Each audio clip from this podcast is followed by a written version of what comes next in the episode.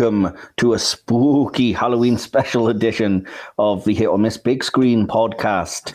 Uh, if you've been keeping up with our social medias or you've checked out the thumbnail, you will know that for this special Halloween release, we are going to be reviewing, appropriately enough, two movies called Halloween.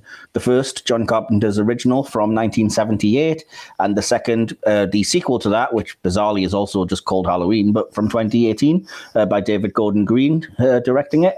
Um, and just to give you a little tiny bit of backstory, uh, first of all, I'm not. I'm not on my own. I'm being joined. I'm Mike, of course, and I'm being joined by Will as usual. So your two main hosts are here. Mm. Say hello, Will.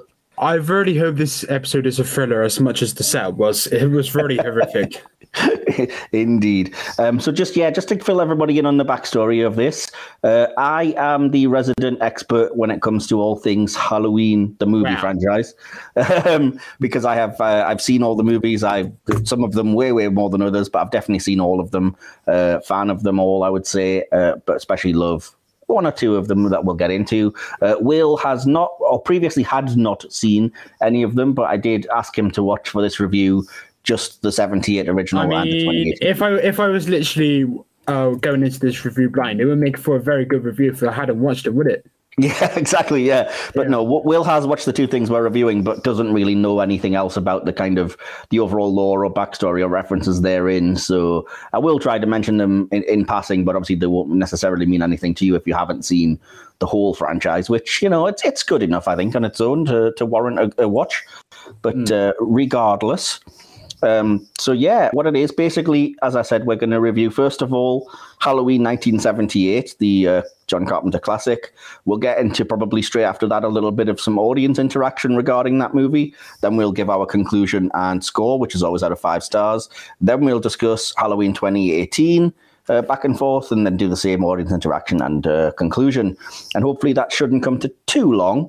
But uh, yeah, just uh, as I say, a special Halloween treat. So do enjoy it. And yeah, we'll start things off, I believe, with John Carpenter's Halloween 1978. Uh, so uh, let's just say that this this movie is something that it means uh, quite a lot to me personally. I think it's got a, a well deserved reputation. Um, and just in case you are unfamiliar with it, basically the quick summary in terms of what I can give you is that basically the movie opens with a six year old boy murdering his sister.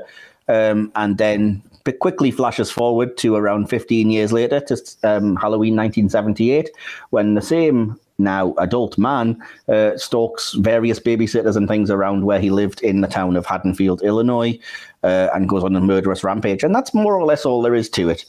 Um, hmm. So, yeah, uh, the movie within itself opens with what I think are some really cool, evocative credits.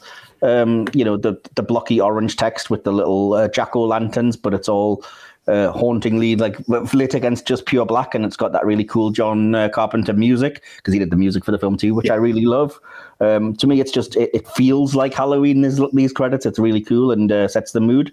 I think the and, music really aids that. The music is fantastic, and it does feel like Halloween. It feels like, of course, in the context of the movie, it feels like murder music, like. Mm. Ooh, eerie. but to me, this is if Halloween was a soundtrack, this is what I think it would sound like. Mm-hmm. Yeah, and it's the same with, like I said, the visuals and everything. That they really work. I mean, I know they're just regular credits, but for me, they, they set the tone for the film to come really well because it is a piece that's quite about atmosphere.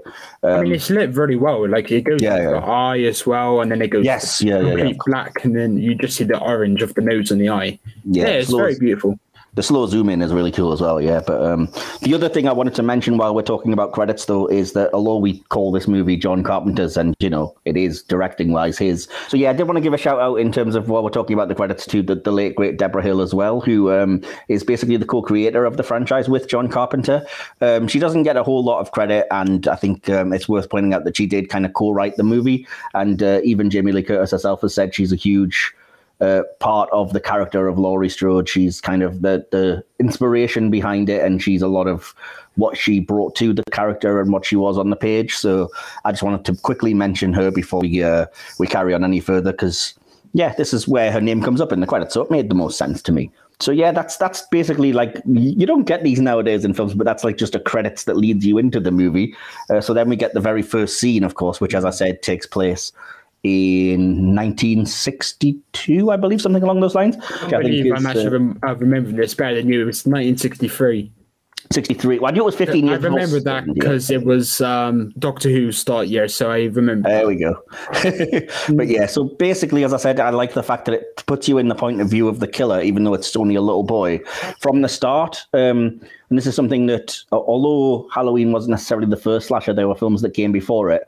They were almost all about like voyeurism and, um, you know, p- putting you in that place. So I think that's a deliberate decision by uh, Carpenter and everyone uh, involved in, in, the direction and the staging of it. Um, and again, like the sort of what slasher films would become, uh, there's an argument that, of course, that it's all about punishing your transgressions. So naturally, it opens with Judith Myers, Michael's sister. Um, you know, kids in uh, in quite a sexual situation. She's basically not as interested in kind of babysitting or anything. She's off with her boyfriend. They sneak upstairs, um, you know. So it, the uh, I think implication there is quite clear, uh, but it's also clear that Michael Myers. This is the first time he puts on a mask, even though it's just a clown mask that they were playing around with. Um, it must have you, been an incredibly quick shock. They literally went upstairs. The, the kid just walks into the house, and then he's just leaving again we don't know what specifically happened, but in any case, we're not going to hang around and wait for like ages in a movie wise.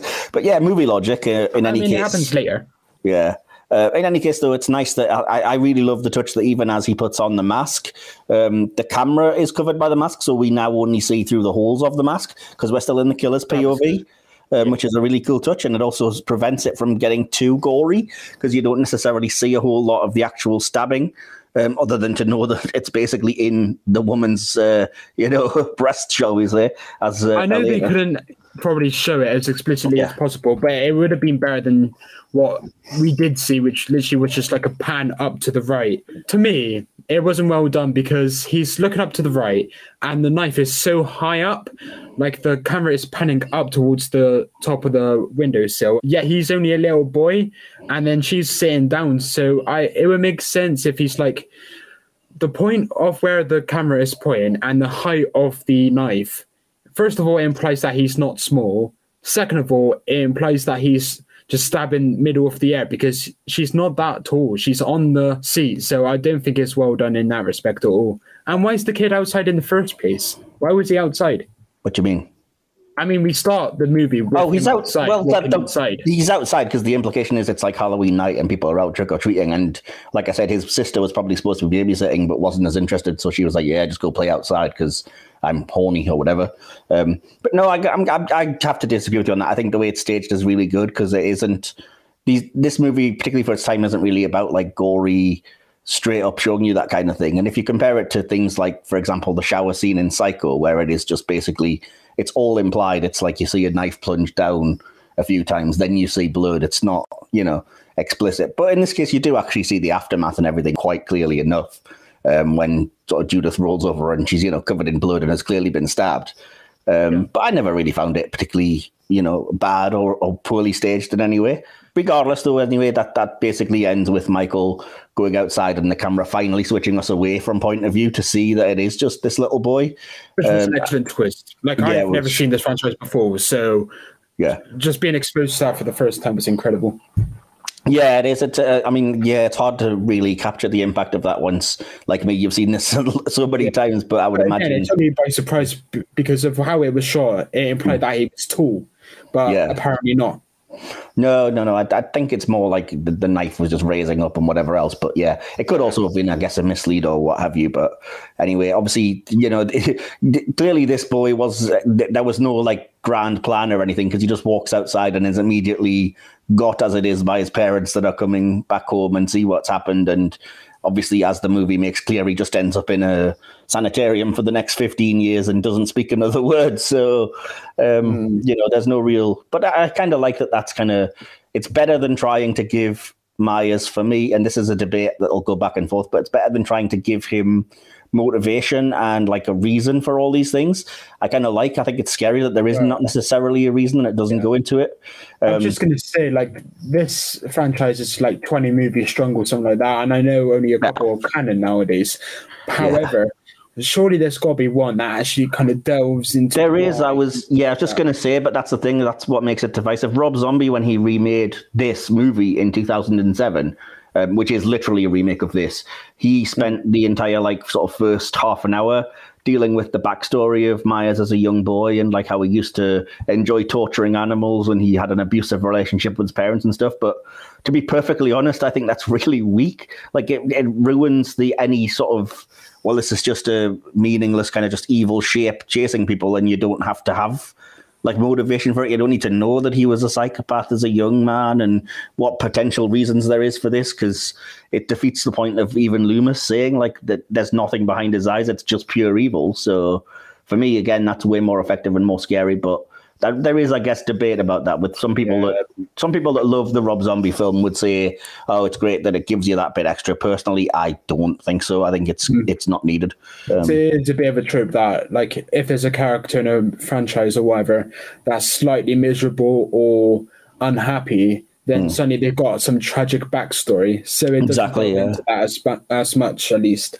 Yeah, well, I mean, it, it sort of points out that he's a bit like that, but then, as I said, it does seem a little bit like at times the movie is trying to find justification for it, and it's like again, that that defeats the point. There's not really like I said, I see the character. This has been said by other people, by the director and stuff, but the character is meant to be like a force of nature, like the, for example, the shark from Jaws or like a hurricane or something. So it's not about like what's the motivation behind it so much as just this thing is going to kill you and you need to get out of the way, which makes it way more effective than just ooh, let's see if we can appeal to his psychological weak point or whatever.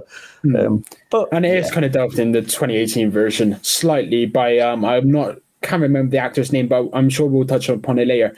Mm. But that movie does try to take a more philosophical route with the whole psyche of Michael Myers. But well, I agree does, with you. Yeah. I agree with you that. What do you mean? Uh, well, it does, but I think the whole point is that that's like a big mislead because at the end it just sort of points out, well, we, we there's nothing.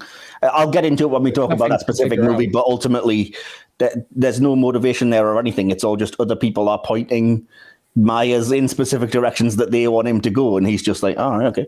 Um, so he's yeah. people aren't really like he's got no motivation. He's just doing whatever's the the you know other people are pointing him, and he's going in the route whatever forward direction they point him.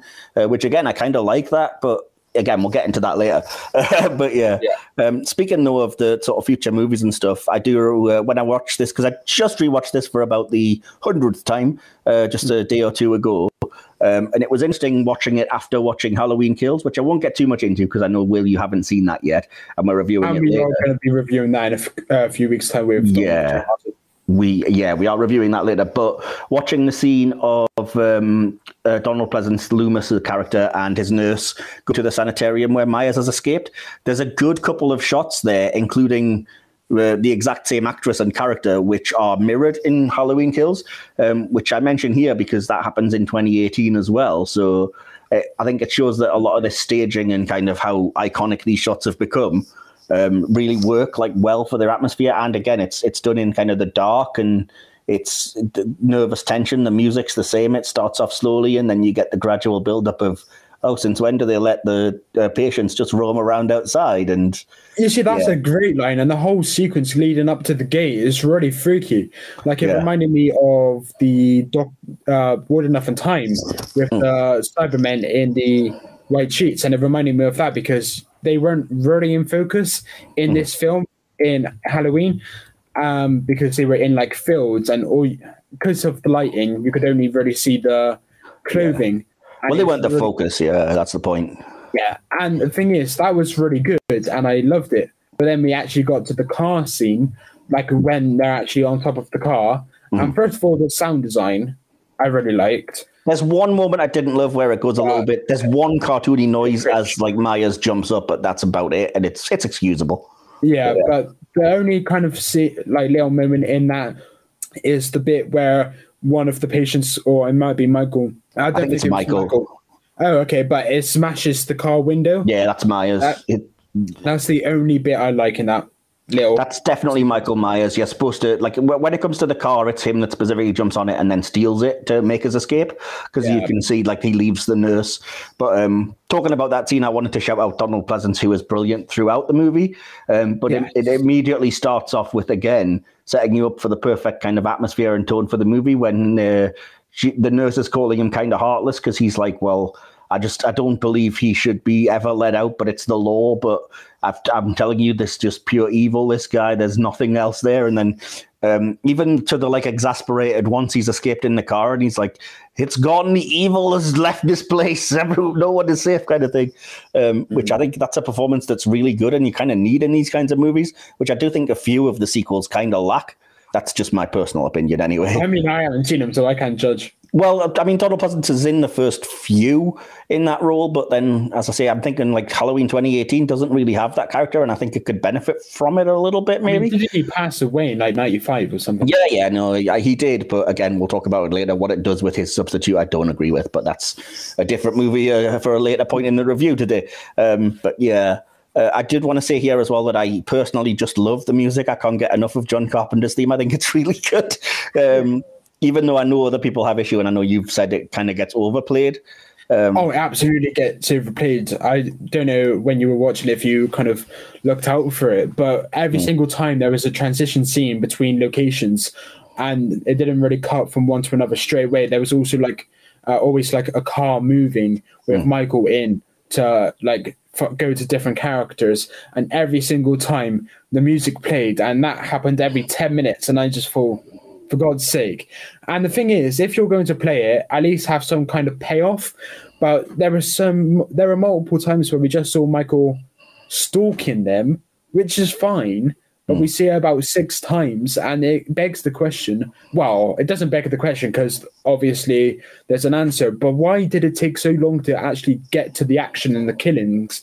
Because there's a lot of misleading moments. It's like, oh, there's going to be this is going to be the time that it happens. Hmm. Like when the friend goes into the laundry room hmm. outside, and then that whole sequence is like comes to nothing. And I just think, oh, that's an extra ten minutes down the drain. Where Well, this is where- happened. this is where we also have a massive disagreement because that's the point. It's building up suspense, Oh, and it's kind of I, I know. I, I said it begs the question, but it doesn't because it has an answer. But I don't appreciate it going on for so long because you have about four instances of that throughout the movie Well- where it could have got going, but it didn't. See, I do appreciate that. I think that's what makes kind of the movie for me because I think the, the point that the music is, like I've said before, it's kind of like the music when you know the shark is about to attack in Jaws. And it does, it gives you like a Pavlovian response because you're waiting for something to happen. Um, because I think the music is, it makes you tense anyway. It's that kind of music that is kind of, you know, your teeth are on edge listening to it or whatever anyway. So you're waiting for something to happen. And then after a few times, the whole point is it lulls you into that false sense of security because you're like, after the third or fourth time when nothing has happened, I think you, you, you're maybe starting to relax, even though the music is eerie. And that's why it's such a shock No, when I just when got a it does bored, happen. to be honest. Yeah. Well, yeah, again, that's different generations, I suppose. But um, yeah, I Maybe like on the fact that rewatch it's now I know what's coming because first time I didn't know what to expect. I think it would be better first time. That's the whole point. Like I said, it basically lulls you in with like something's going to happen. Oh no, well, you're safe, and then I mean, once you think you are, like forty odd times, but you still Yeah. think it's great or whatever. You think Oh, I think you it's just masterfully 100% done, Think yeah. it's better than me, better than what I think of it. Hmm. But you've watched it many times, so I don't think that holds up. Like first time is going to be the best. Like I hope Yeah. I rewatch and prefer it.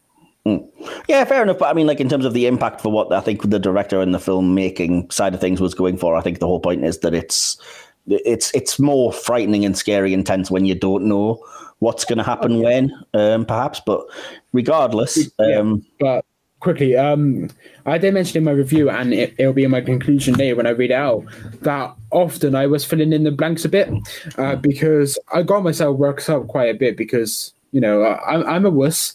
I haven't mentioned this on the recording, but I hate horror films. Uh, I don't hate how they're made, not at all, but I just hate being scared because horror films really scare me. And with this, um, yes, it's for me, it's a negative that it does get take a long time to actually get to the murder because it's a 90 minute film, but you don't have the main antagonist doing anything until the final third, which I don't really appreciate. However, it did make me scared many times, and I think that made the payoff especially when um, she, Jamie Lee Curtis is in the house at the end, and then all the bodies are slowly revealed, well, quickly revealed, to be honest with you, in different areas of the house. Yeah. And then it made me uh, just made me think, holy crap, there were a handful more deaths in this film, but they all happen in the final half hour. So that's why I think the final half hour is terrifically excellent, and the way the director kind of led up to that point. I have issue with, but it, it did make the end rewarding. I would say so. It did its job in that perspective, which Yeah. you did mention there. So it, We'll we'll we'll talk content- about yeah we'll talk about the ending when we get there. I think we're in agreement with there, but I think we're also in disagreement about the build up, which I'm kind of um that that's more what I'm focusing on at this point before we get there because I think there's a lot there, and I do like to, in terms of like uh, getting back to where we were because it's quite a little bit further back. Although it doesn't make it like explicit, like oh we'll stop from miles of exposition. It does actually explain where Myers gets the overalls, the William Shatner mask, and the um that Judith Myers' tombstone is missing, which would become important later. Um, so that's nice. Yeah. Um, I've mentioned already, like I said, I love the little Myers stalking the girls thing, and I've mentioned why. Um, there's another trope here that comes up, which I don't love in horror movies, but I guess it's I, I, don't mind because it's a necessity at this point, which is the sheriff and everybody like, oh, there's no real danger, it'll be fine, until eventually, you know, shit hits fan, and then they all immediately regret, oh crap, there is something serious here. I do like, as I said, Michael sort of stalking Annie and hiding behind the bushes and that kind of thing. Um, and this not to sound like a complete psychopath, but I like that um, Michael even kills a dog at this point to kind of show you that like nothing is uh, nothing is sacred and everything's kind of like the all bets are off because that would never normally happen. It's like in a movie you could do what you want, but don't kill the dog. But like Michael is just that animalistic and evil. Psychopath Michael is back, guys.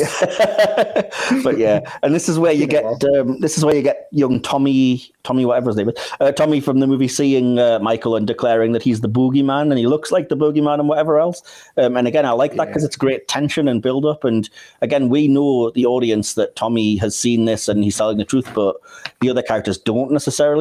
Um, and this is obviously this is when you get Annie being killed in the movie, the sheriff's daughter, I believe, um, and she's killed because she dumps the girl she's babysitting with Laurie, and she's heading off to meet her boyfriend, um, and then she gets strangled in the car on the way there. So again, it's the whole punishing transgressions thing. Um, Which again feeds into the next one because that's when Linda and Bob arrive in what would have been the house where Annie is, uh, which they've arranged to obviously have like a bit of a meeting in. Uh, they find the place empty, and then you get the gratuitous sex scene that I think has become a staple of these type of slashers.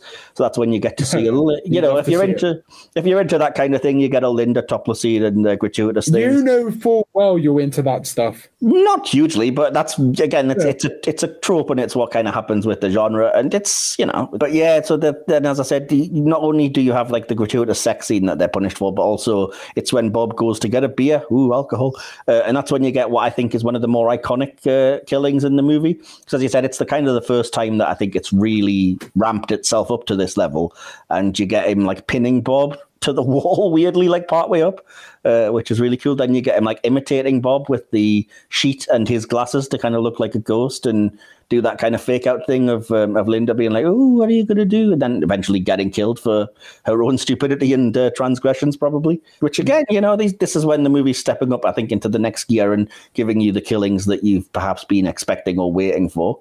Um, and that's obviously when Laurie ends up going over to see because she sees that something's going on and finds that um, this is the first example of something that becomes quite a trope in the franchise as well. That Michael Myers, although he is a horrible homicidal killer, does weirdly seem to have a bit of a flair for the artistic. So he has organized all the bodies on his sister's tombstone and everything in a little tableau, which I think is So frustrating the moment you just mentioned. You know that kid that, Yeah. that she's babysitting. yeah, yeah. She Lindsay. literally sees the figure of Michael Myers outside, right? Hmm. And then Laurie, I think her name is, she just completely forgets the experiences that she's been going through. She has been being stalked across the day, across the week, or whatever. No, across the day. But then by the afternoon, she completely forgets. And then when the kid sees the figure, she t- completely disregards it. I don't think she forgets as much as that she wasn't. I mean, you wouldn't necessarily expect it to be a mass killer, and at this point, it's not like you could say, "Oh, there's like," because as you point out, there's not a body count or whatever. So she probably just thought it's a creepy like pervert guy or whatever earlier in the Yeah, day. she doesn't even get that impression. You literally just say she is- just says to the kid, There's nothing Well, there without even really looking. And if Well, I was to again, reassure the kids, if yeah, I was it to is. reassure the kids, I can understand. But then have a moment after that where she kind of just is in isolation by herself, and then she has a really like philosophical moment where she just thinks, I don't think you need that. "Hey, why not?" Because she Yeah. again, it doesn't touch upon the fact that she has been being stalked by this guy throughout the day. Well, because she's not specifically the only one being stalked; it's everyone. And as I'm saying, even then, they don't really see him. That's the point. It's like they could. They, No, but they- she feels like she's could the just one isolated by the inci- incident because all her friends don't believe her. Well, yeah, I guess. But even then, like you said, she even points out later in the movie to Tommy to stop talking about the boogeyman and everything because he's scaring Lindsay. And she does kind of go on the phone and talk to people about it. So it's not like she's completely ignoring the potential danger um, so much as that, like I said, if you in that situation, you would naturally just be trying to convince yourself there's nothing going on. And you wouldn't immediately leap to, oh, there's a mass murdering dude in a mask coming after me, you know? Um, Yeah, but the thing is, it spends the first 45 minutes doing exactly that. And then for Mm. the next 15, it doesn't do it at all. And then when we actually get someone who can kind of believe her, she doesn't believe him. And it makes no sense to me. I, d- I don't see that, but um, fair enough. I mean, that, the point is that it's getting you to the the last scene, which is like the final girl scene, basically, because she's the final girl of the movie. Um, Oh, and why she does the murders? Well, they've all happened at this point. you know, I mean, there's not really I a lot to mean, say. Like I said, Bob. I was um, just, yeah. I just found it very interesting that they went, of course, the sex scene, and then they actually started the killings with the boyfriend, like some Yeah. really insignificant well character that we just wasn't. introduced to. he- it wasn't where they started because, like I said, there's a mention before that that there's been people killed off screen that Michael's kind of like mugged or whatever, um, and obviously you see that he's killed the dog. And the first person that even is killed in terms of the actual residents themselves is Annie when she's going to get meet her boyfriend in the car uh, when she gets strangled outside of her house. Um, so the order of it would be like Annie first, then Bob, then Linda. Uh, and then, as you say, I think that's basically the extent of the body count, really, in a lot of ways. Um, Yeah. I think the first murder was absolutely the best. Like, uh, it Well, built up for so long. Well, uh, when he comes out of the closet, yeah, yeah, yeah, yeah. He just the- the comes out of that room moment, yeah. and like, if that was like another false lead, I would have actually been pissed off. Hmm. but the thing is, I thought, oh god, please let this be it. And then it happened, and then I was like, yes. And then it was executed so well, and I Hmm. thought. Thank God they finally gone with it because this was. I'm looking at it now. I'm. I've got the scene in front of me, and considering it about five minutes are credits, right? So hmm. that knocks five minutes off. So it's a, one hour twenty five film. We only get the first murder or second, whatever, one hour and six minutes in. So hmm. for the next twenty four minutes of a hour and twenty five film, that's when all the murders are. Well, yeah, And that's that's, why that's, the lead up is so frustrating for me. That's the nature of this film. But again, when I get to the audience interaction, I think a lot of people basically disagree with you, and that's again, that's Oh, I'm completely the- wrong. I don't care. That's I- what the, I'm- the I'm- point of the, the film is. I mean, in regard to, you could say the same thing about like why is Psycho a masterpiece if one person is all that gets killed, but that's the point. It's the it's the tension of the the moment. But either way, um, like I said, in terms of by that point, I would think I see what you're saying, but I think you're forgetting that it does that cool thing, which again, it's become a cliche now, but it might have been the very first time you see it, where it's like the woman gets into the car and it's like, oh, is there something going on? Is there somebody in the back seat? And then I mean, initially you don't see anything happening, and then she turns on the engine, and the guy jumps out and strangles her to death. So by that point, you've seen that somebody has been killed, and it has started to happen. Um, but then, as you said, but that's when it really ramps it up with the whole hiding in the closet and bursting out and pinning Bob to the wall thing, which is really cool. You know, that's that's like I said, that's the most iconic and famous, I think, killing of the of the movie. So, um, and that is one of the ones that I think gets copied almost exactly when Rob Zombie does do the remake in 2007. Um, Yeah. because you can't really not do that. So, but no, I mean, the, like I said, the last the last part of the movie is very almost, I guess, Terminator esque in the respect that it's um, it's it's all just Laurie stalked by Myers and doing her best to escape. And as the final girl, maybe she's got virgin powers, and that's why because she's all innocent and sweet. Um, but I mean, she gets grazed and she's constantly close escaping him. Um, and you get that really exceptionally like the tense scene of her hiding in the bathroom closet, which I really love when it actually stops and shows you like her point of view looking through the closet, um, like the, the little slits in the blinds or whatever, uh, and seeing him coming, and then he just bursts through to get to her. I really love all that. I think it's fantastic. Um, and again, in, Yeah. in terms of brilliantly directed shots, when after that she basically does stab him in the eye with a knitting needle and back in the abdomen with his own knife, and he drops and she thinks he's gone, and then you get that great moment when she's in frame, kind of, uh, you know, catching her breath on the floor, slumped, and he's behind her, and then he just basically bolts upright, still Yeah, alive, and it's kind the of first time that he kind of dies Hmm. and then he gets revived, like you could say, I can understand absolutely, uh, because she drops the knife afterwards after she's supposedly killed Michael, Hmm. and then that's it. And then uh, she runs upstairs because he comes back to life, obviously. But then after the whole um, closing scene, which was fantastic. Why did she then just chuck the knife straight back towards him and then go to the door and then sit down? Why did you put the knife by him again well, again, after he just came back to life? You first of all, you even if you killed the murderer, you wouldn't put the knife by the murderer. Yeah. Second of all, you wouldn't put the knife by a murderer who's just survived the murder. Technically, a murder. Hmm. that's that's just horror movie logic, though, really, isn't it? I mean, you're not wrong. You're not wrong. You're absolutely right, and it is. It's frustrating as frick, but again, it's horror movie logic. Is is the kind of and it's something that if you, when you watch like Scream, it makes fun of all this. Like, oh, um, you know, you're always going to come back for one more scare, so I'm just going to shoot you in the head because I'm not stupid. I've watched enough of these movies. You know, why, why would you assume the person's dead unless they are, and why would you, like you said, leave their weapon handily available and whatever else? So um, it, it becomes to the point where uh, by the 90s people are making fun of these things um, which doesn't necessarily you know forgive them but i think it's it's fun looking at it through that kind of cultural lens at least um, Yeah. And uh, again, I guess it's also logic. Like John the Escape, it takes Michael Myers about thirty seconds to just go down the stairs. Oh, of course. I mean, it takes so bloody long. it's ridiculous michael myers like i said the, the films themselves even at some points try to explain and people don't like it as like well he's got, got to be supernatural because you know he seems to be moving too fast and he's pretty much invincible so but again people hate that because it gets into an explanation type thing so I get the supernatural vibe because, like, he does come back from the dead a lot. uh, Well, that's the vibe I get. But the thing is, he's so quick in terms of doing these murders. Like, of course, he's lurking and it's all slow. But then when he actually does the murders, he's very quick. Yeah. But then he goes really slow again when, when he's on Yeah. the pursuit for uh, Jamie Lee Curtis's character, which is Well, really yeah. frustrating. But that's, that's the thing it's it's um, I guess. that's the zombie movie logic though isn't it where it's like zombies move at like what two miles an hour or something ridiculous yet no matter how fast the kind of heroes of the films run this incredibly slow moving thing will always be right behind them which Yeah. again it's frustrating but it's become parodied and cliche at this point um, Yeah. I did want to get into the next part quickly, though. I only have a couple of more notes, and I know that you and I both agree that this is a misstep, um, which is when Laurie takes off the mask and the film actually shows Myers' face.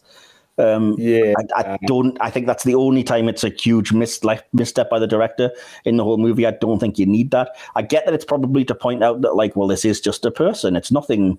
You know, that's scarier. It's just a man. It just looks like a man. But at the same time, none of the other movies do that because they realize it's kind of scarier to keep things hidden and you don't know for sure. Uh, so yeah, I just wanted your sort of thoughts on that and what you because I think you, you more or less agreed. Yeah. Absolutely, because uh, I'm just looking at the scene now, and the eye is a bit deformed. And Hmm. Well, I think it's more that he just looks gammy-eyed, basically. Yeah. But yeah, But uh, to me, I kind of envisioned him as being a really deformed, disfigured person. Hmm. That's kind of ugly, and that's why they've got the mask on permanently, something like that. Hmm. So to actually have that revealed, first of all, it's really disappointing because it kind of takes away from it. At least it's, it goes quickly. Like I think it dwells on. Yes. the face for maybe a second and a half, two seconds, if that definitely. Yeah. but I wish, I just wish it wasn't seen because again, the supernatural vibe is kind of, it doesn't get lost because straight after you see him again and he's just standing there fine, even though we were just shot in the head. And then, of course, uh, the film ends with him not being there. So obviously he's moving. So the vibe is still there.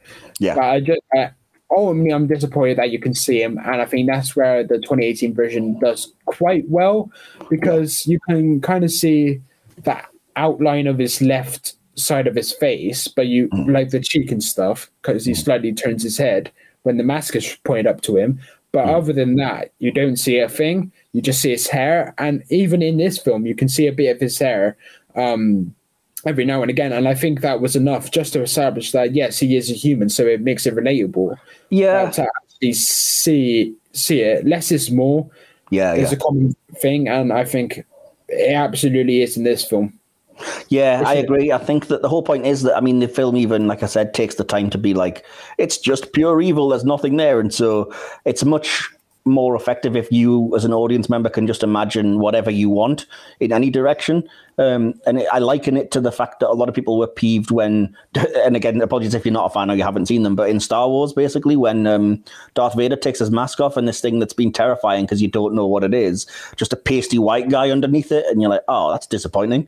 you stop comparing things to Star Wars. well, in this case, it was irrelevant, but in No, it terms was, of. Um, it was relevant. I was just saying that exploring the house that's dec- decrepit and old, it's really creepy. Like, I, imagine going back to your old school Amityville right now, and stuff, yeah. Mm-hmm. your old school is abandoned. Like, have you ever watched uh, exploring abandoned place video on? oh, yeah, lo- loads of times, yeah, yeah, yeah. they're terrific. And I just think go maybe like imagine your childhood house, for example, and imagine it haunted and mm. stuff like that. I think that's a really haunting place. And then you're actually visiting a house in this movie and it's of a murderer.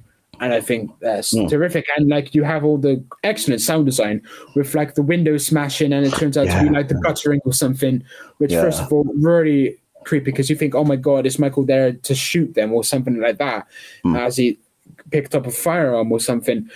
And then yeah, but the thing is that whole walk through the house reminded me of River Song doing the exact same thing, and that seems creepy. This seems creepy, and um, I don't know if that's a compliment to the Big Bang. I think it is because again, this came first, and this did it superbly. It's been done in horror films all over the place, but this uh, every one of the sequels gets a lot of mileage out of the Myers house because I mean the whole point of the film is that uh, the tagline is the night he came home, and that that's the only kind of motivation that you can really give him is that he was just heading back to his childhood home. You know, he hadn't been anywhere else. In, I think it would be 15 interesting if we had like a shot of the figure just standing outside the house just for a shot, because. Yeah. I don't think he actually does go home. Well- technically, he goes to his village, but not to home. Yeah, well, it's. I'm not 100 percent sure, but I'm sure that um, it's just next to or across the road where he ends up putting like a sister's tombstone and where all the murders happen and stuff. Maybe it's even in that in the Myers house, but certainly I know in the sequels and definitely in the most recent one, which I don't want to get too into, it does a heck of a lot with um, with the actual Myers house and the the idea of it. Um, and of course, by that point, it's 40 years later, so naturally people are just living there, you know, without a care because it's still a house. People still need to sell them, don't they? So. Um, Yeah. yeah, but yeah, saying no more about that, you've already kind of talked about the ending. So, yes, even as a kid, I was kind of like, surely this guy's got to be superhuman. He's just got shot six times and got up. But I really love that moment when he, she, um, it's either Laurie or Loomis or both, kind of looks over the balcony and he's just not there anymore. Um, and that's the kind of tense Iconic. ending. Iconic. Iconic and brilliant. And um, related to that, the very last shot of the movie being that the director takes you to everywhere that you've been in the film. So it just quickly flashes Yeah. to all those locations, but you can hear Michael breathing in the background of every one of those shots, with the implication being that either he could be anywhere or evil is just everywhere and you can't escape. Uh, The way, yeah. yeah. I just think it's a brilliant way to end the movie and it keeps the tension even at the end because you're not given the relief of like, and evil is vanquished and everything's fine. It just ends with like, yeah, you're not safe. So, Yeah, and this, the breathing being reused every Yeah. single time, and especially when he's like revived, and like in moments of tension where you don't know where Michael Myers is, you can just hear the breathing. yeah, Excellent, Exactly. excellent decision from the editor or the director or whoever's decision that was. Yeah, definitely. I hundred percent agree, and that's that's well compliments to the sort of sound design doing the work for you, I guess, as well. The sound Um, design is very hit or miss for me because I think I touched upon it in the review. It's not just the repetitiveness, like you mentioned earlier. Some sounds are like cartoony, and especially with the car scene, I just think they aren't mixed well. Like it, they they get executed at the same time, but they just sound very cheap. Like it's dated, uh, dated sound like of metal clanging.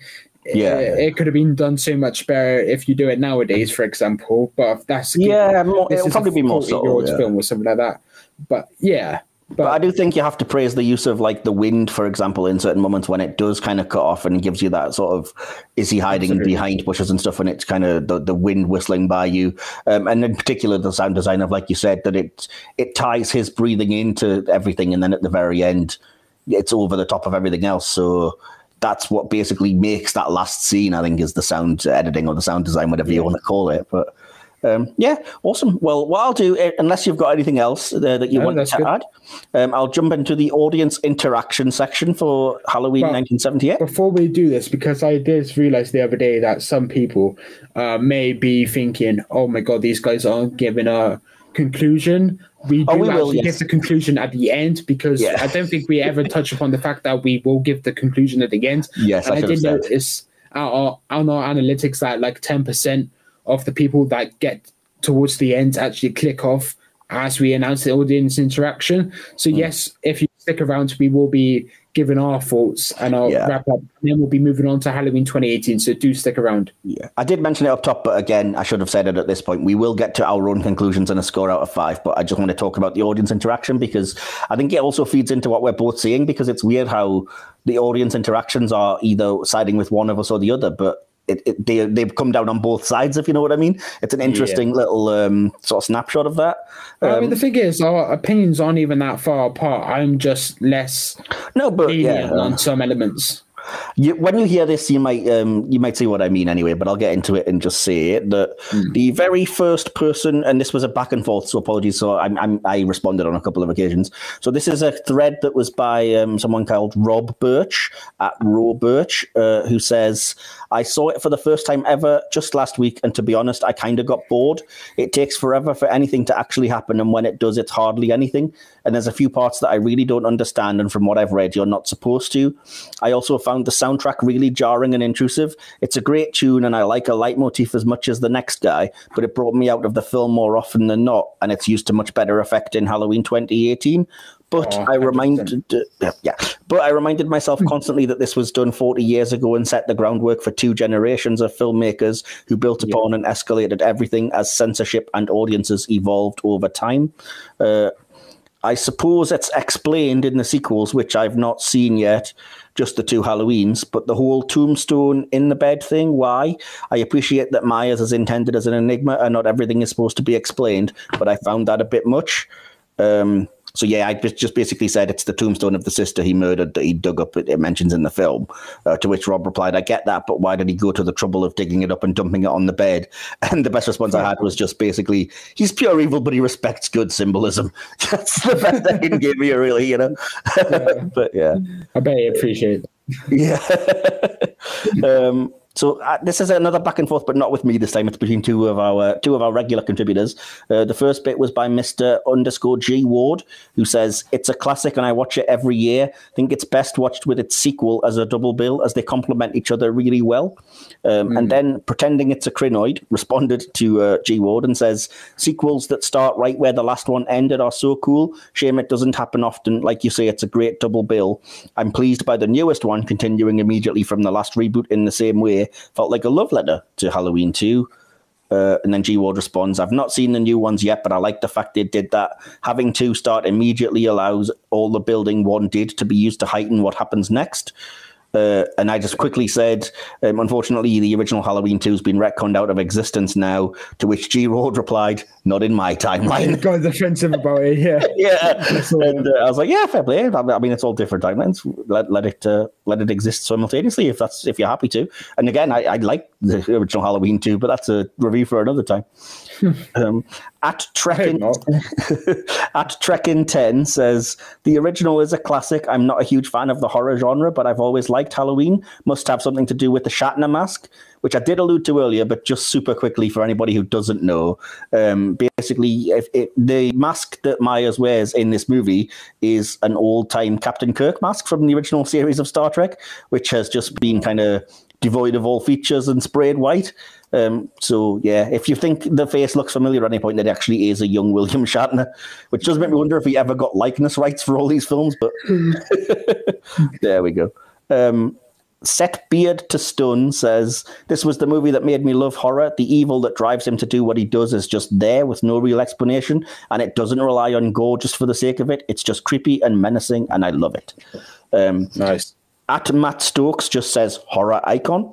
Fair enough. At Aaron Bossig says it's a great movie to watch with a few beers and 50 of your closest friends. Much. at Gabe Wolfgang just says one word all in capitals, classic, which at Hypnopeter also says, but then adds a little thumbs up emoji. And at CMH Sean also just says it's a classic. So simple and to the point, I think. Um, the ham fisted bun vendor, great username, uh, says it's an absolute classic. Absolutely love the tone and direction. It works perfectly as the opener to my favorite Halloween film, Halloween 2, the original, uh, of course. So, yeah. Just a few more. Uh, Matthew Condello says a classic, tightly paced storytelling that revels in tension and suspense and not gore. It's scary because what? yeah, I think so. Uh, it's scary because there's still a sense of reality about it, and the mask POV helps to build that tension. Excuse me. Michael is predator stalking his prey. That's the scary part, not gore, uh, which I think is cool. Uh, Dr. Tocula says absolutely a classic, and Ramsey Campbell responds it's a slasher film that Val Lewton might have produced had he lived. It certainly shares his talent for restraint and suggestive reticence. Which um, again, Val Lewton, a famous horror director working in the sort of forties. If you haven't seen the original Cat People, it's probably his most famous work. Um, worth a look. Definitely, very much a forerunner of a lot of horror. Uh, so just three more now.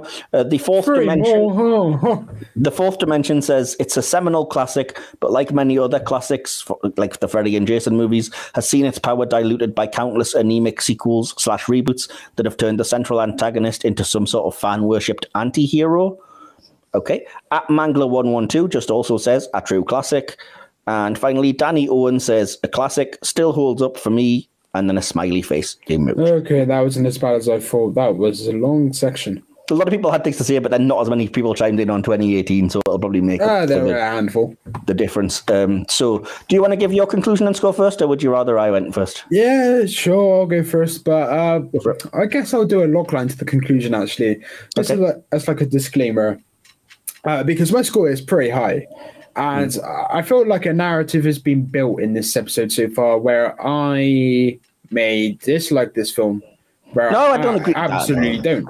I certainly Um, wasn't implying that. No. yeah, I comp- I compliment a lot of elements to this film, and again, the final half hour's excellence can be understated. And again, if I knock some points off my score, then I've got to justify why those points have been dropped, and I feel like I've also done that. So yes, it's a high score, but it's not perfect, and I've explained my reasons for that. So that's my disclaimer. But my in-depth review, which is quite long, is is this movie very good? Sure. The climax certainly is, though why Laurie threw the knife beside Michael Myers for the second time, especially after the first time he came back from the dead, I just don't know. We've went over that. Positive ways is scary. I found myself filling in the gaps a lot and scare myself during these moments when the director could have just went for cheap expected scares. Instead, for opting for cheap scares, the movie dragged suspense out for the best part of an hour. I would call this movie the best movie for suspense that I've ever seen.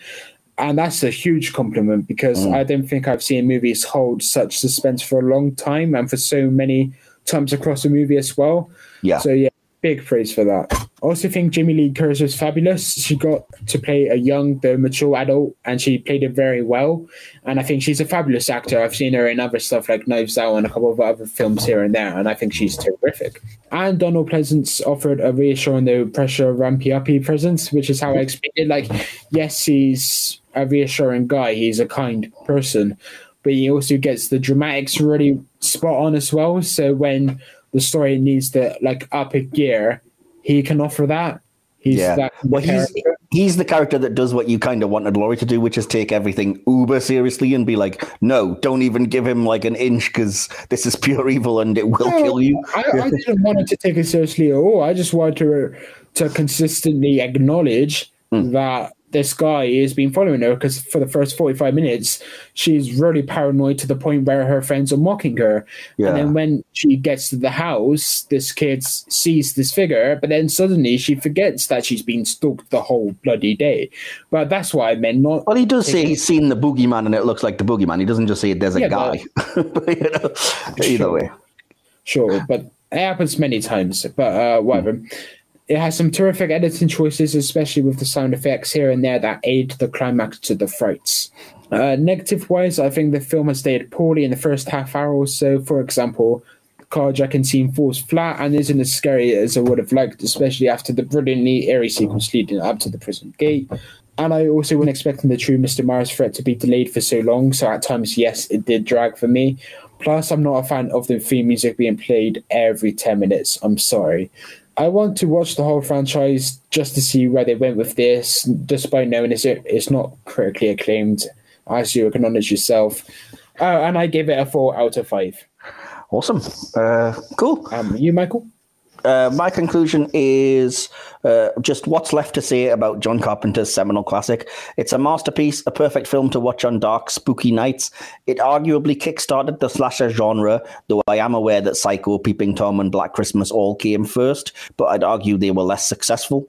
Uh, this film has a sense of atmospheric dread that's never been bettered, and it created the very first Scream Queen in Jamie Lee Curtis.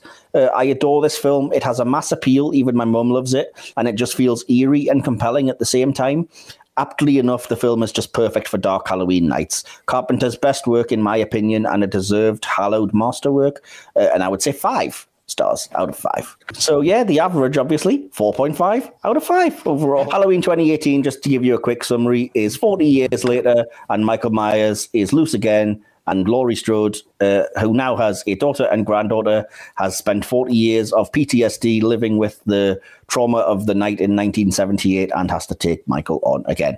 And that's basically the film in a nutshell. Much. Um, so yeah, um, the film basically opens with uh, a very kind of as if you want didn't want to know what time this is set in. It's podcasters, true crime podcasters, which I think is going to horribly date this film in future. But yeah, I get it. It's 2018. You need to point that out. I mean, it's it's it's nice that they use it logically to explain how and why anyone would be interested in Michael Myers. And yes, if you look at it as as if Halloween was real, this was a, a, random person that killed, like we said, maybe five or six people after killing his sister 15 years before that, and then has spent 40 years in maximum security jail.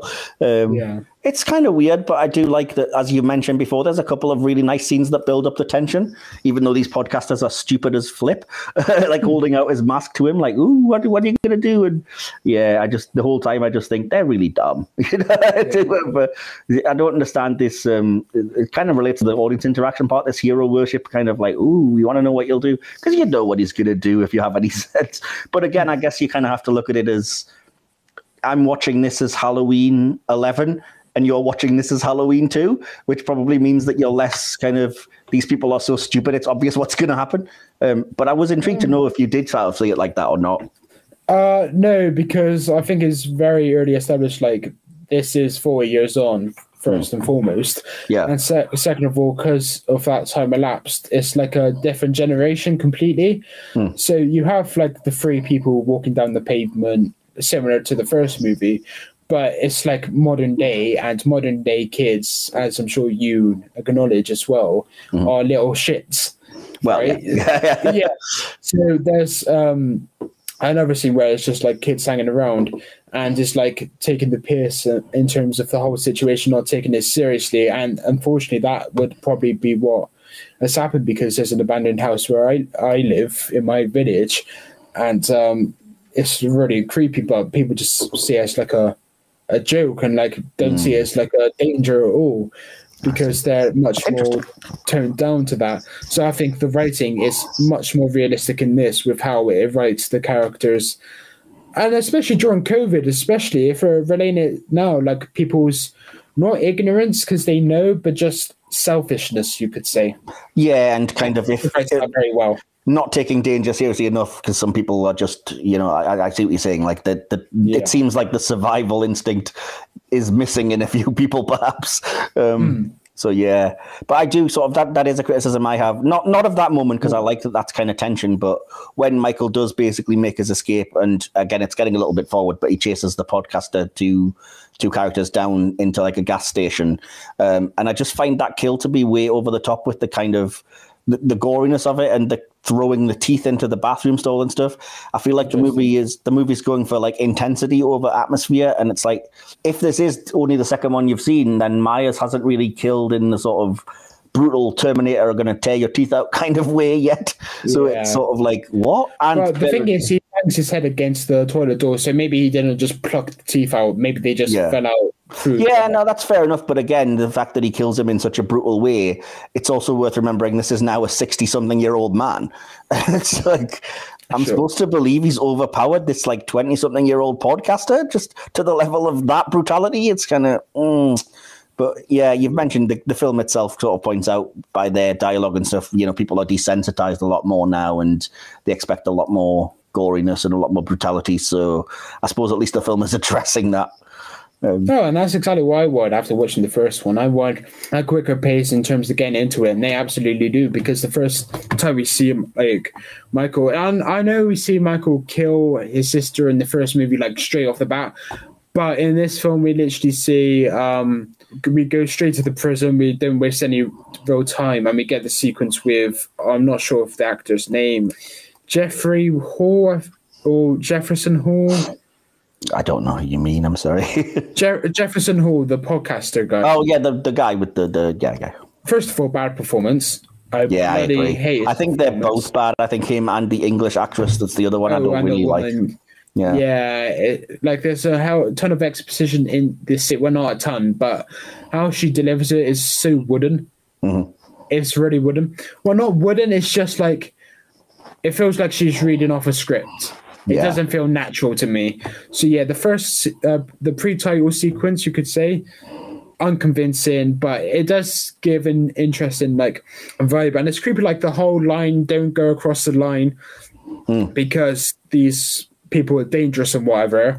And it did make me uneasy because it's like, oh my god, what if he turns around and goes for his throat or something, which I expected him to do, but he didn't. Yeah. And then that was really tense. And then we get to the whole point where he gets the mask up, and then that invokes like a reaction from everyone else, from all the other prisoners, who then slowly descend into madness, hmm. which I like as a concept.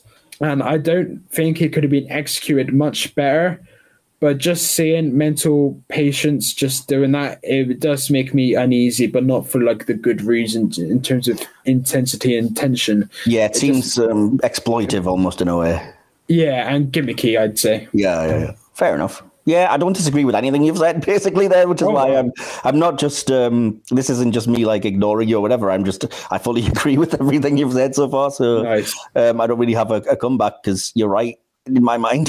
so, yeah. good ones, nice. Um, so yeah, um, again, apologies if my, my notes here are quite rough because I was kind of trying to watch the film uh, with a fresh Oh, eye. Um, but I've made worry, my notes are well. I have no notes. So the thing is, I in my review, I say there's a plot hole too, but Hmm. and then I say I'm going to get to it in the review. But then I f- didn't write any notes, and I forgot on the plot holes. but one plot hole, I kind of well, it's not really a plot hole. It's just like a convenience. It's where later we get a shot of Michael Myers with a knife, and he's just walking through the streets in a really active uh, street, and then Mm. we're meant to believe that no one can see the knife, and no one can see him just stalking this woman through the window, even though there's trick or treaters all through yeah. the streets. So I I do that mention was, that, yeah. oh, cool. So that was a problem. There's Yeah. also a continuity issue I can't Mm-hmm. quite remember, and I hope it comes to me, and or I hope you also mention it if you've noticed that. but- mention it, but yeah, I, I- it, it, at the time it really pissed me off because it was it was an actual plot hole that didn't make any sense and it, Yeah. it just made the story really easy and i don't think the right the writer should have got rid of that but i can't remember for the life of me and it's frustrating I just want to remind everyone that this is uh, this is Will who likes this movie better than the original, but never mind. I literally criticized the film quite a lot. I praised it a lot as well. But I'm just joking. I, will get to the positives eventually. Yeah. No, my point was that I've made kind of notes, but they're not detailed like exact scene by scene. So there might be some scenes that I just haven't made a note about because they weren't notable or things in the wrong order. But don't worry, I have plenty of stuff to say. And if I have jumped over anything that comes to you, Will, um, or anything, then just shout it out. Um, Oh, okay. because the, the next note I've made is just because at this point we're introduced to kind of Laurie and her family, uh, and I do think that first of all I like that she kind of has this PTSD, and uh, it's kind of informed her entire life in a way that it hadn't in the previous like reboots and sequels, uh, which Jamie Lee Curtis was in. Um, and yeah, I, I find that a way more fascinating version of that character and incredibly well played. So I will say this here. Jamie Lee Curtis, the highlight of this film, absolutely. Um, Yep. She's a better performance than not only herself in 78, but anybody else in the 78 movie, in my opinion. Yes. Um, Yeah. I, I'd say she's the highlight in the 78 movie, to be honest with you. yeah, yeah, I'm not, I'm not saying otherwise, but at the same time, I still think she's better in this one. But then she's had 40 years of acting to improve, you know? Yeah, Um, even 40 years ago, she was still the best thing in that movie. So, Yeah, absolutely. Well, yeah, there's a reason she became iconic. But yeah, I also find it very interesting that um, the relationship to her family is kind of like this. This this trauma has led to her being distanced from her daughter, but her granddaughter still wants to have something to do with her. It I gives you that interesting dynamic. Yeah, I didn't like the mother just because the mother was portrayed as like a kind of an antagonist because she kind of gets in the way of the protagonist doing what she knows is right. So that kind of makes her an antagonist because she goes against the lead character, which is frustrating. Not from like a storytelling perspective, but just it makes me frustrated of that character, especially since the writings insistent on keeping her being to, in a, a word a bitch basically uh, but the thing is i really like how the granddaughter who by the way is beautiful beautiful actress but I will say though that um, Oh, I. I, I did make this note that I think the three actresses who are playing the three generations of the Strode family, as it were, are again the best part of the movie, and I think all three of them, for me, do a really good job. Um, yeah. So that's good. But again, I think your Halloween Kills does a lot of favors to certain characters who aren't as well served in this one, and that's all I'll say about that to avoid spoilers. Um, But yeah, um, again, in terms of continuity errors, but this is one you wouldn't necessarily have known of. There's far too many people in this town that still carelessly dismiss Michael Myers as not a threat, and it bugs me, especially once you've seen Halloween Kills, at which point the entire town seems to be on edge about him, and it's the The same thing night. is by this point in this film for a large part of the film he's still in prison No, but I mean, like once he's out, there is a lot of scenes of people like, "Oh, there's a threat happening. What's going on?" And you get cool. The cool scenes, by the way, fantastic returning actor, the the same sheriff, who's like, "He killed my daughter. You've got to take it seriously." And yet the current sheriff and everyone's just like, "Yeah, yeah, I'm sure it'll be fine. It's not a problem." Which, yeah, on the one hand, it's a sixty-something-year-old dude, and they shouldn't be frightened. On the other hand, wake up. you know what I mean? There's clearly people are being killed here. you know? yeah Um, And I So, think yeah. you mentioned it earlier, like the graves and stuff. I do actually like how they go to the actual grave of the sister in this film as well. Yes. And Yeah, the then you podcast have, like, the- yeah, and then you have the cutaways to the actual event going, and then in the background you see like the hand Hmm. of um I it was that Michael. I don't believe it was. It could have been. I'm not sure. There's a couple of moments in both this and Halloween Kills where you're supposed to either assume that it is Michael or any of the other escaped mental patients, and it deliberately doesn't let you know one way or the other. Um, Yeah. But I think that's that again. That's on purpose because it's to kind of put you on edge of like, well, where is he? We don't know if that's even him, uh, which is really cool. I like it.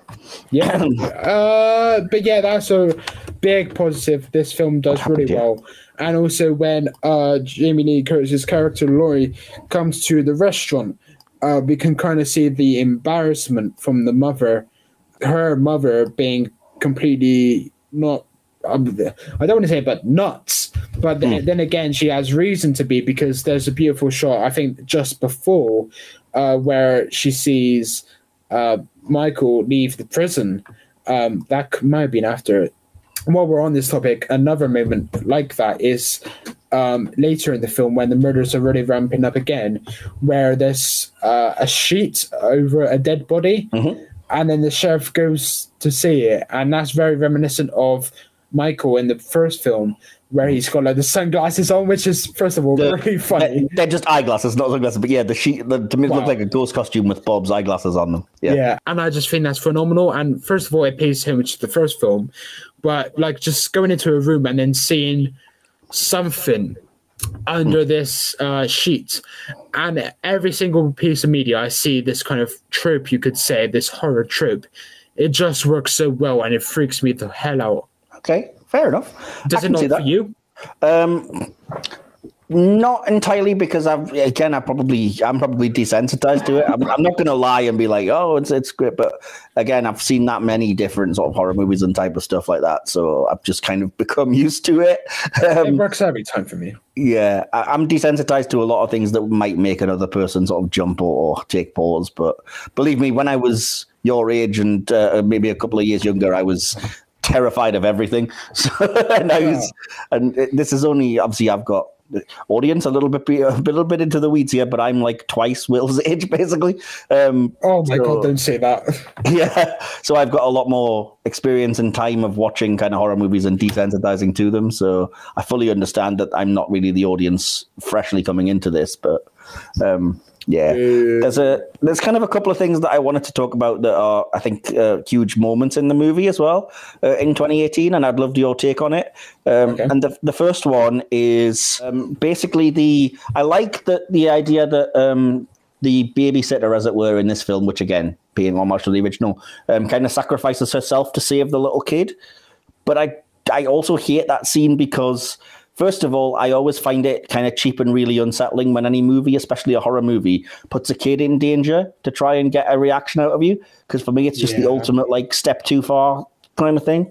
Um, I mean, I did like very similar to that. The scene where he's going through the house and then there's a baby, and for the like. But 20 yeah, yeah. seconds before he gets to the room, you just hear a baby crying, and you think, "Oh no, he's walking towards the baby, and then he's gonna kill the baby." But then he just kind of stops and stares, yeah, and I think it gives a much not not much needed, but still a very nice moment of like character for Michael Myers himself and like a deep dive See, into his psyche on like whether he yeah. would kill the baby and he didn't. He That's why. I hate it. You see, because to me, the character as the character as established wouldn't be forgiving, and it just leaves you with the glaring idea of, well, why is the movie? First of all, I don't want to see any kids getting harmed, so naturally, there's a sense of relief at the end of it, of like, thank goodness they're safe. But then at the same time, stop trying to humanize Michael Myers. That we're like, oh well, he has a limit. He wouldn't kill a kids. It's like.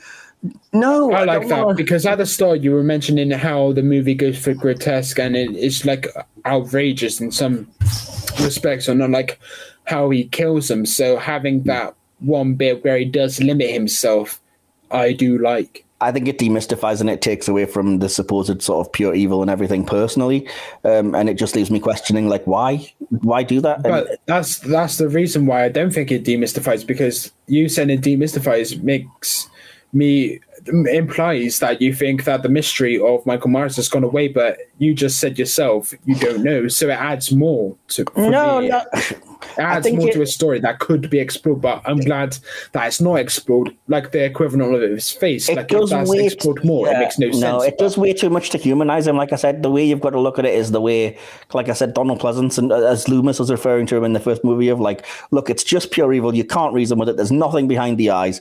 And then you cut to this movie and it's like, but he won't harm children. I, I don't want to know his limitations. He shouldn't have any. That's the whole point. Do you know what I mean? And it's like the moment you start introducing that, the, that it, it becomes But not like a, is, I, don't- I haven't seen Halloween Kills, but is it developed more? I, I don't think it would No. have been. And then there he goes, like a little throwaway line. Would you rather the baby be But why? killed just for him to stay no, true to I'd ra- character? No, no, I'd rather I'd rather that the movie just doesn't have that scene in, to be honest, because it's not necessary one way or the other. But again, you don't need it. Like I said, it's the same with the little um, the I little disagree. the little African American boy being babysit. It does the same exact trick later on. I think it's trying to make you scared of like, oh, what's going to happen to a child, which I hate anyway because that's cheap. Um, and then secondly, once they are safe, it's just to get the response of like, oh, we're so happy that the kid is safe. But at the same time, like I said, you don't you don't need those scenes. But again, we probably just disagree on that one. And uh, either way, Yeah. um, But your point about the uh, original babysitter, she doesn't really sacrifice herself for him, Hmm. kind of, but she doesn't actually make the conscious effort to be like, no, I'm going to save the kid, so I'm going to die. It's more oh, I think she does. she goes upstairs to go f- look for the killer, and then she makes a joke to the kid, saying, "Oh, like um, someone in here," but then it turns out that no one's in there, as she thinks. Then all of a sudden, uh, she opens the closet, a common thing for Michael, and then uh, suddenly she's just being attacked. So it's not like a conscious effort for. She just says, "Go get help." So it's, it's not really like. she's well, she's being- consciously putting herself in harm's way. I read it as being quite selfless anyway. I don't, I don't know. She she's trying to escape from Michael. She doesn't want to die. If she if she's trying to sacrifice herself, then she would be killed for the sake of being killed. But she's struggling. She's trying to get to where the kid is. So I don't read it as that. I'll, but we can disagree. That's fair. that's definitely how the synopsis on um, sort of all of the pages reads it as like she sacrificed herself, but and that's I mean, she, how I read technically she does because she dies, but not it. But sacrificing yourself implies to me the definition to that in my headcanon is sacrificing yourself is making a conscious effort to be killed to help another No. character killed. No, I think it's more that she puts herself in harm's way as opposed to just like a selfish decision would be, uh, "You're on your own, kid. I'm just going to run away." She's like, Yeah, well, but no, sure, I've the, a- yeah, but she doesn't. You know? She doesn't believe that there is harm. She tells the kid that. I don't think you can necessarily know that what what she does or doesn't believe.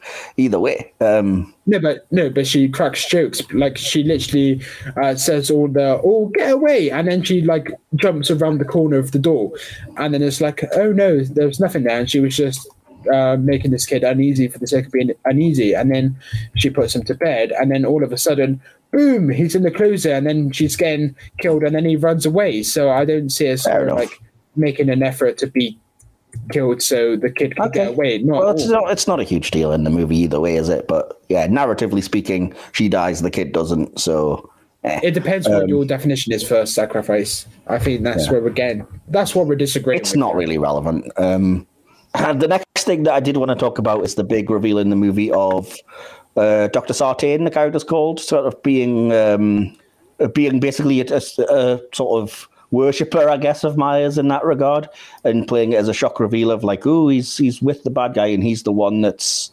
um, pointed that basically is responsible for the escape and pointed Myers in Laurie's direction um, because Myers has no particular reason to go after Laurie. He's not overly bothered, basically.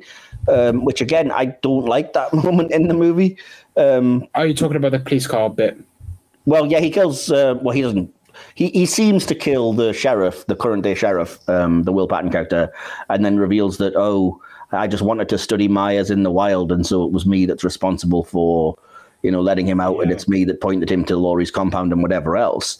Which, like I said, for me falls really flat, especially if this guy really is a, a student of Loomis. It's a twist too far. That's just for the sake of being a twist, especially because in story Yeah. terms, Myers just immediately kills him anyway. So all it serves to do is make it a point that oh, it turns out Laurie being worried all these years was pointless because he's not even fussed about her. He's only going after her because this dude pointed him in that direction, which is like, well, oh, that's a bit disappointing. It kills any narrative flow from like you know tension or anything like that. I mean, I suppose not tension because he would still be a threat and he would still kill you regardless. But it seems really weird that the movie's like, and everything we told you is a lie. So you know, and either way, like I said, that that sort of shock reveal, I don't think you need a reason why he was able to escape or somebody helping him. It just seems like they wanted to give you a shock at that moment. But even then, how did he help him escape? That still seems a bit cloudy to me. Yeah, exactly. It's not super clear. It just doesn't fly with me anyway. That big reveal, and uh, yeah, Yeah, same. like I said, the fact that he's immediately killed anyway just renders it dumb. I think the way you just what you just says it's a twist too far. I think. Yeah, exactly. Yeah, yeah, yeah. Um, yeah, it's a twist you don't really need either way. Yeah. yeah. Um, the next notes I have are really just all about the because I was watching like the finale at this point, the um, sort of final face off in the house and stuff. When um, at this point, obviously. Laurie has gone sort of full Sarah Connor and prepared traps and got the whole house ready. Um, and again, this is where I have an issue because she shots, she shoots off his fingers and everything, and you know this dude, he takes a heck of a beating. But again, that's that's what happens in these films. That's horror films. He gets back. I just remembered the plot hole. Um, what was it? One of the plot holes was, you know, the there's a remote device to open the underground layer. Yeah, the crowd layer. Every, every, every single time they go down there, they always open it and then they put the remote by the microwave or something like that. Mhm. they never take in. We never see them take it downstairs with them. So what's stopping Michael just clicking the button to open it at the top? Why does he go through the painstaking effort to rip it up when there's literally a remote there?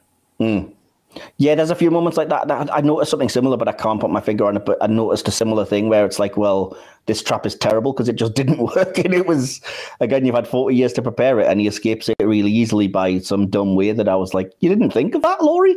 Do you know what I mean? It's it's really stupid. But in, in a similar way, I like how the like we do go through the house at the end again, similar to uh, the original Halloween, where Laurie just goes around the house, but this time it's her own house. yes, And uh, what I particularly like about this walkthrough is the scene with the mannequins that she was seen shooting earlier, yeah, and that she walks into this room, and that they're just there and they're not supposed to be. And first of all, it's creepy because you think one of these could be Michael, or Michael could be hiding in this room, and it's very likely that he is. And of course, it does turn out to be him in that room. But uh, so that's creepy in itself. But the fact that he's in his or in her house alone is creepy. But you have that additional element, and you also have the element that he's manipulating things uh, in her own house. So, like, if you walked into a room in your house and you knew someone was in your house, and then they had moved something into a room that shouldn't be there, like toying with your emotions, yeah. like it, it makes you scared of being in your own house and i think this movie does that so so Yeah, it's a it's something that some of the best horrors do, which is to take a place that should be safe and make it scary. Um, yes that's But then that's I- kind of the whole point. Yeah, um, i do like um again in the sequence where she goes around all the rooms in her house and like shuts them off with the little uh, locky gates she has Mm. in her house installed so it's kind of like um oh shit i was just skimming through the movie and there was a jump scare and then i just just got scared as i was saying what i was saying don't have it on in the background in the middle of the night, dude. that scared the crap out of me. Yeah, but um, yeah, like that was a really nice touch, and like the sound effects were really good. And I think it's the sound effects were less hit or miss in this than the original. I think the sound design was phenomenal hmm. in this movie. Yeah, that's fair enough. And then you also have Michael push her out the window or whatever, and then again. Michael goes Oh, to the yeah. window, looks down, and then she's not there. So That's my favorite end. point. That's my favorite part. I made a specific Yeah. note of it because it is a direct reference to the end of the first movie, but reversed. So like he's looking for her and she's gone and she lands Yeah. on the ground. I love that. There's a lot of moments like that, as you said earlier. Again, Yeah, there's a lot of direct copies of the the camera setup and stuff, and um, of like Myers being there behind sheets one minute and not, and then hiding behind bushes. And yeah, somebody did a comparison video, which if you get a chance to look it up, uh, maybe do so on YouTube. Uh, which is like all the shots that are exactly framed the same way in the two movies, Yeah. and there's quite a lot of them. so yeah, Yeah. Um, yeah. again, but- it's in this. Oh, sorry. no, no, go ahead. as again in the sequence where I make a point about earlier, ironically, it's a negative uh, in terms of how it did it similar. Again, we have another scene of like um, the granddaughter coming in, who Hmm. once again beautiful, beautiful actress. I gotta Now that you know she's old enough. yeah, yeah, exactly. But she didn't even look under it. She looks like twenty. But No, they, anytime there's a teenager in movies, they're usually in their twenties. To be fair, at least. Yeah. Uh, Michael. Michael's going down the stairs, right? He goes down really slowly again as Hmm. the granddaughter's downstairs looking for where her mother is. And She's shouting for her grandma at the time. Yeah, yeah, I know what you mean. Yeah, and then all the while, Michael was coming down the stairs, so slow. And it's so frustrating. There's a lot of moments that frustrate me like that. And again, it's not to take away from the movie. It's not like I'm saying this ruins the movie or makes it bad, but the fact that Absolutely. the entire narrative is building up to like, and we're now so prepared that there's an inescapable trap when they'd already announced a sequel and we know he's going to be fine anyway. I think Yeah. it makes the end of the movie fall flat because naturally you're agree. never convinced that he's dealt with. So it does kind of like, yeah, I think you needed a little something extra there to be like, is there a reason why this is more definitive, or is there at least an extra twist to it, or are you at least going to end on a cliffhanger of some kind? Like I, they kind of do, but they, you know, it, it's it's a very loose, lame kind of tame cliffhanger, I would say. I mean, even if I knew it was there was a sequel coming up, Hmm. which I did know there's a sequel coming up, I don't think I wouldn't have minded half as much. Like I don't think it would have fell flying out because I think it's a great cliffhanger. Hmm. I think as a self-contained story, it's phenomenal. And I think it's really, I think it's a great movie. It's not without its flaws, but no movie is. No. Um, what I was going to say is that I mentioned it to you after I watched the film. Seeing the promo picture of Halloween Kills, where it literally is uh, Michael Myers walking out of the house that's Yeah. on fire, it just disappoints me that I knew that when I was watching this movie. Ah, yes, right, I see. Great, but then at the end, I was just like, well, I know he escapes, so Yeah, Yeah. See, that, that's the thing. I kind of got that impression anyway because you know, well, first of all, they'd announced a sequel even if they hadn't released a trailer or whatever. So I think that was a foolish move to start with because they announced it was going to be a trilogy. So you knew, like, well, he's not going to be dead at the end of the first one, is he? Um, Yeah. Which kind of, again, it's not the film's fault, I suppose, as much as the publicity, but it still does leave you kind of feeling, well, so what was the conclusion then, you know? I Um, guess it gets you hyped for the third and final film. It's like, oh my god, he's Oh, yeah, yeah. film.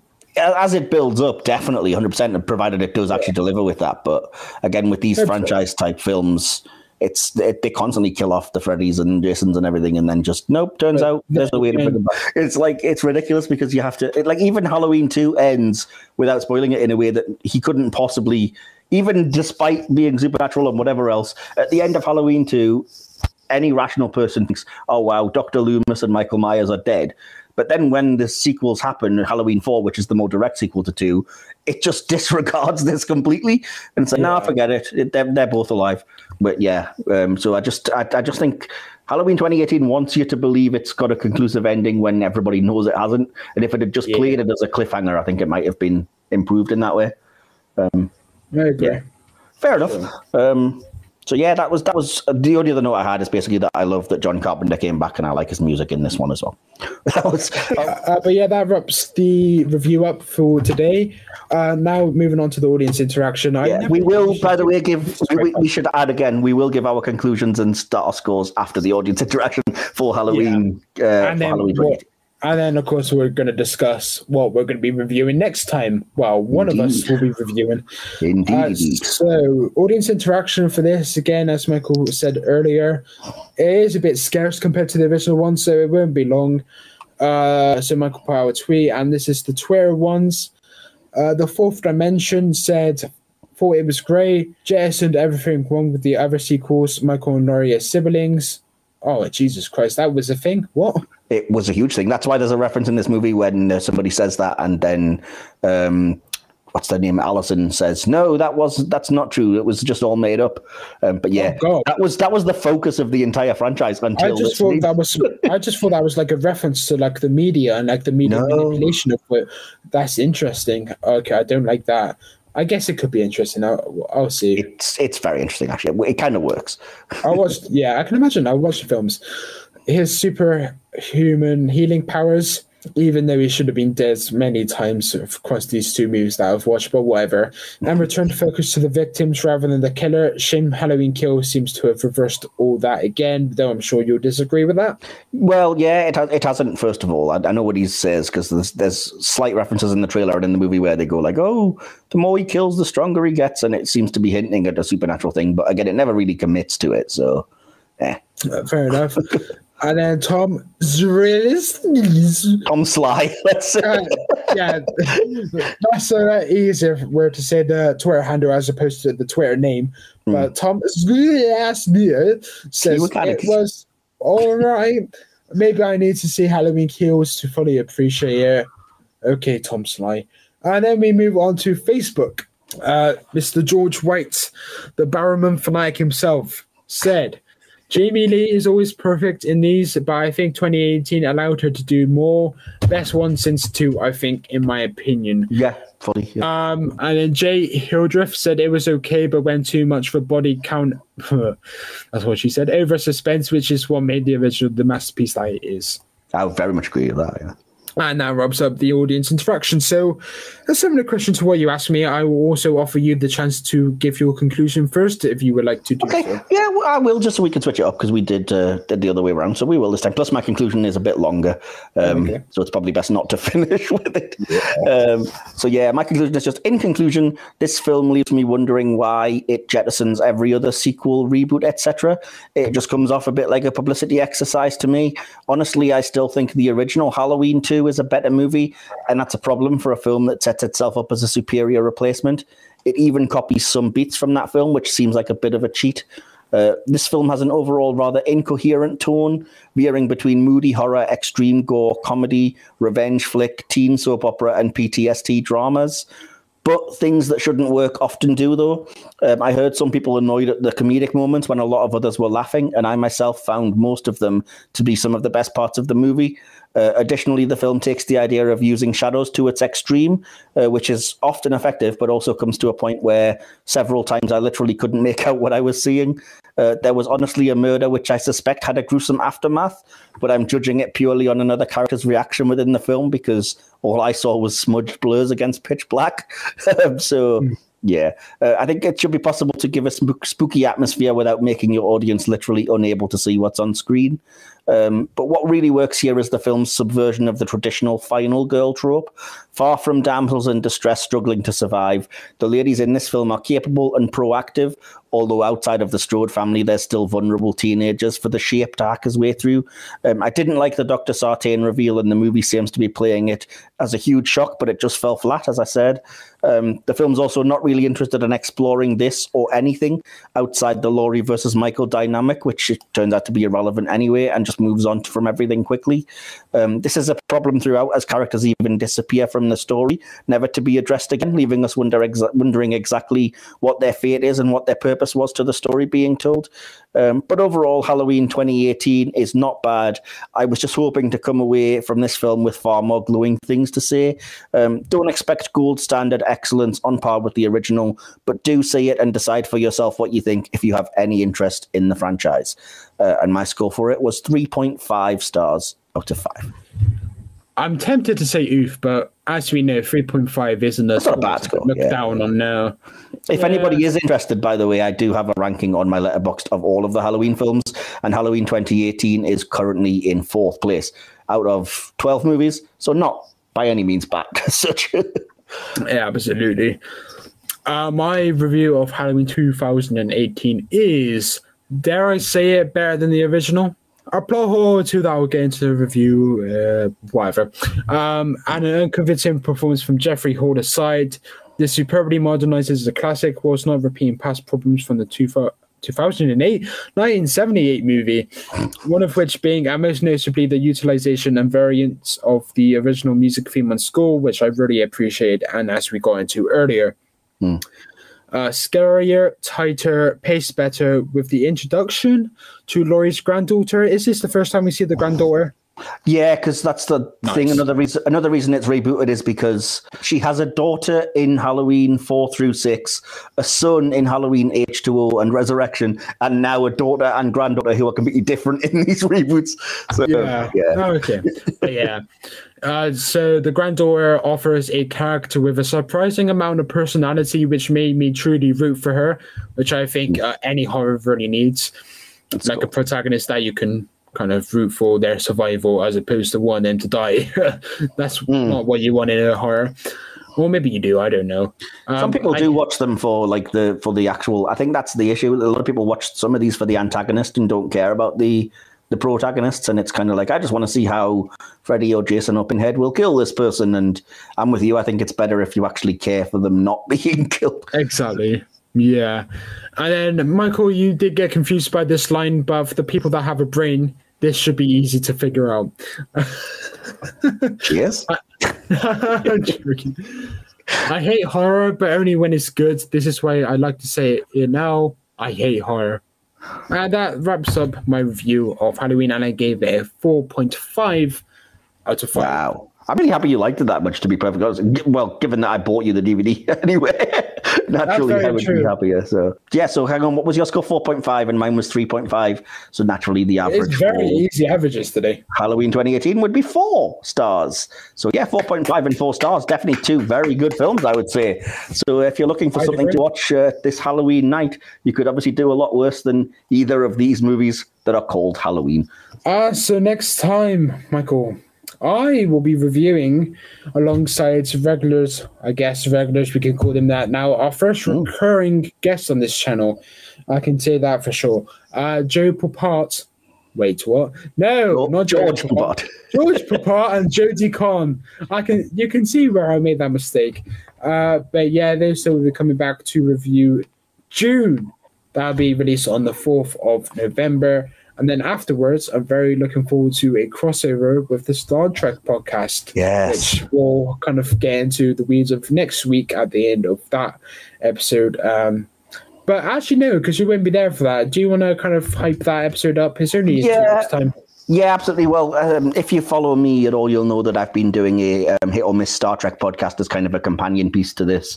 Um, but Will not being sort of as knowledgeable of Star Trek is is sort of he's on as a guest for one, but it's not a co-hosting situation like this. Um, and I only have one episode of that podcast left to go out. Um, as as you're listening to this, the newest episode will have just aired, and that's myself and Dominic Martin. Um, and then conclude the series. Uh, it's crossover between my two podcasts, and so we will be reviewing on both the Star Trek channel and this channel um, the movie Star Trek 2009, the J.J. Abrams reboot.